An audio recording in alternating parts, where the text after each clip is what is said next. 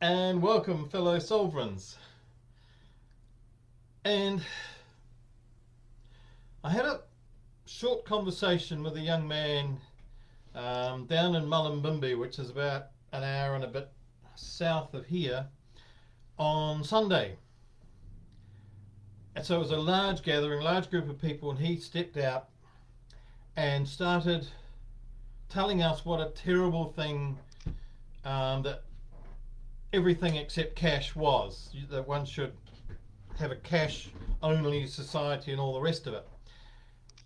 And I didn't necessarily agree or disagree, but the thing that came out was that he was so proud that he had not had a bank account for the last 10 years. I think he was probably in his early 30s, looking very ragged, holes in his jumper and woolen hat and everything, and unshaven.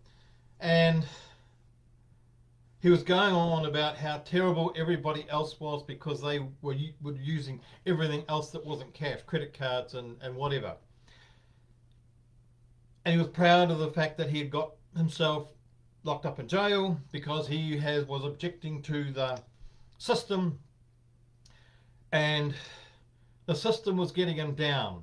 And that's the bit that I kind of hooked onto, I guess he was blaming the system and everybody else and politicians and business people and other ignorant people who didn't know better. Why don't they do what I'm doing and I know what I'm doing and I'm and I he pretty well set out to insult everybody. And I just kind of said to him, I don't know if you realize, but it's not generally a good idea to go around insulting people. And it's no wonder people have pushed you aside and things haven't happened because he was kind of implying that the world had got to him and that's why he was like things bad things had happened.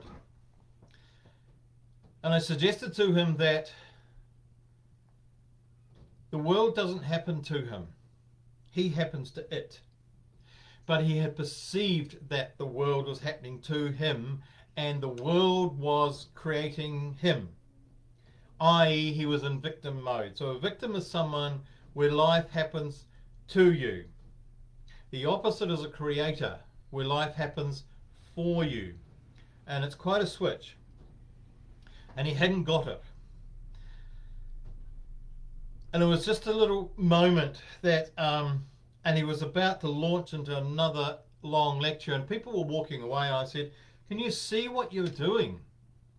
You are purposely alienating people and then blaming them for walking away. You're the person that's making them walk away. Take responsibility. Oh, no, no, they're just ignorant and, uh, you know, I'm challenging their superannuation and I'm challenging this and that. And there was no talking to him because he knew better and everybody else was wrong and the world was getting at him and the fact that he wasn't successful in life I don't know where he was living, but I don't think it was a very nice place. Might have been a park bench by the look of him. And all it would have, would have taken was for him to stop and listen. And not just to me, but to the idea that he's not a victim, that he's a creator. Life doesn't happen to him, but it happens for him.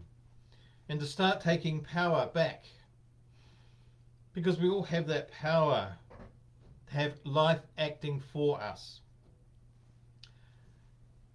and I'll probably do another one tomorrow about something that happened to me the day before that on the Saturday. And I had a moment of victimhood. And it was a wonderful, it was a terrible moment, but it was a wonderful moment because I eventually got myself out of it. And so it was quite interesting that I had my moment of victimhood, climbed out of it on the Saturday, and the Sunday, then my mirror turned up, showing me what it was like to see somebody else who was in victimhood and how I probably, possibly, had pushed people away by my victimhood on the Saturday. So life is a mirror that happens there for us. Life happens for us, not to us. And that is all I have to say. So I wish you a life happening for you and I bless you and all who sail in her.